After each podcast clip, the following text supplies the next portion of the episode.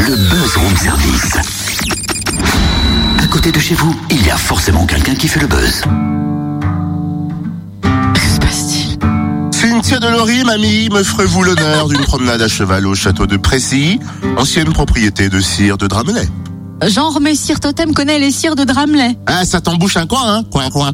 Euh, non, en fait, tout part d'une envie d'explorer le temps et de s'émerveiller devant les forteresses du Jura, de Précy à Chevreau en passant par Arlay ou par certains châteaux hein, moins populaires comme celui de Bourgard à Publi. Ouais, dis donc, tu t'y connais en château fort, toi Eh oui, ma petite dame. Enfin, c'est surtout grâce au nouvel ouvrage du sénateur du Jura, Gilbert Barbier, au temps des châteaux forts dans le Jura, après flânerie à travers Dole et son passé, puis aussi l'ouvrage Église et chapelle de Il publie ce nouveau livre cette semaine avec des photos de Jean-Claude Protet. Et avant sa sortie, monsieur le sénateur Barbier nous permet de feuilleter virtuellement cet ouvrage et de découvrir comment il s'est tissé. Bonjour, monsieur le sénateur. Bonjour.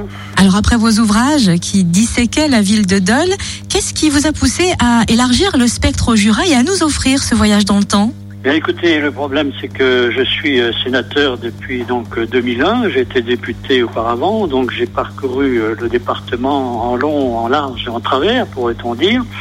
Et à partir de là, ben, j'ai fait un certain nombre d'observations euh, qui ont porté dans un premier temps sur les églises à travers le Jura, et puis euh, aussi également sur euh, l'histoire de notre département et de notre Franche-Comté, et notamment ces châteaux forts. Vous savez, quand on se promène à travers le Jura, on voit quelquefois une silhouette euh, comme ça au sommet d'un mont qui, euh, qui interpelle, qui interpelle. On se demande où c'est, ce que ça représente. Donc j'ai voulu explorer ces, cette période du, Moyen Âge où on a construit euh, beaucoup de châteaux forts euh, et euh, qui ont permis à la Franche-Comté de se défendre euh, face aux, attaques, notamment de nos amis français, que ce soit Louis XI, Henri IV, euh, Louis XIII, Louis XIV.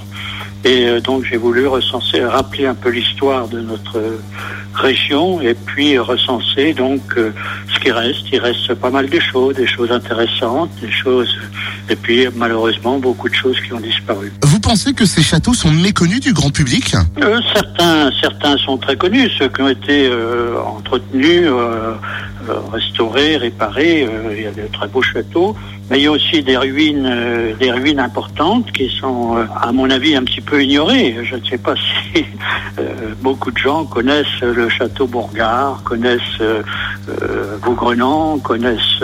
bon, il y a certains qui sont assez connus, le château de Brésilly, par exemple, ou le château de Chevreau, mais il y en a. quand même quelques-uns qui sont très intéressants et qui méritaient d'être mis en relief, de rappeler le, le rôle qu'ils ont joué dans la défense de la Franche-Comté. Alors, on imagine que le travail de recherche a tout de même été important, en tout cas qu'il a fallu être méticuleux. Combien de temps cela vous a-t-il pris? Comment ça s'est Oh, organisé? vous voyez, c'est, euh, c'est un passe-temps pour moi. Hein. Et puis j'ai voulu retracer un petit peu, si vous voulez, l'histoire de la Franche-Comté, mais à ma façon. Je ne suis pas historien. Je laisse aux historiens spécialistes.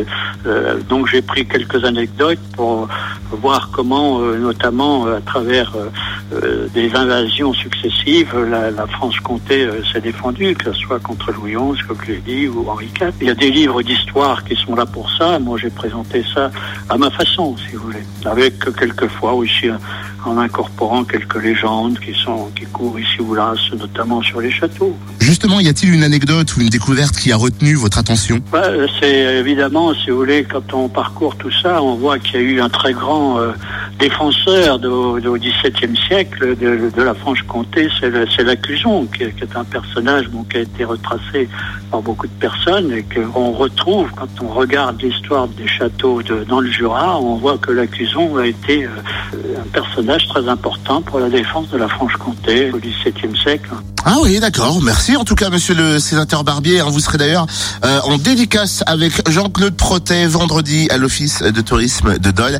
Ça se passe place Grévy à partir de 17h.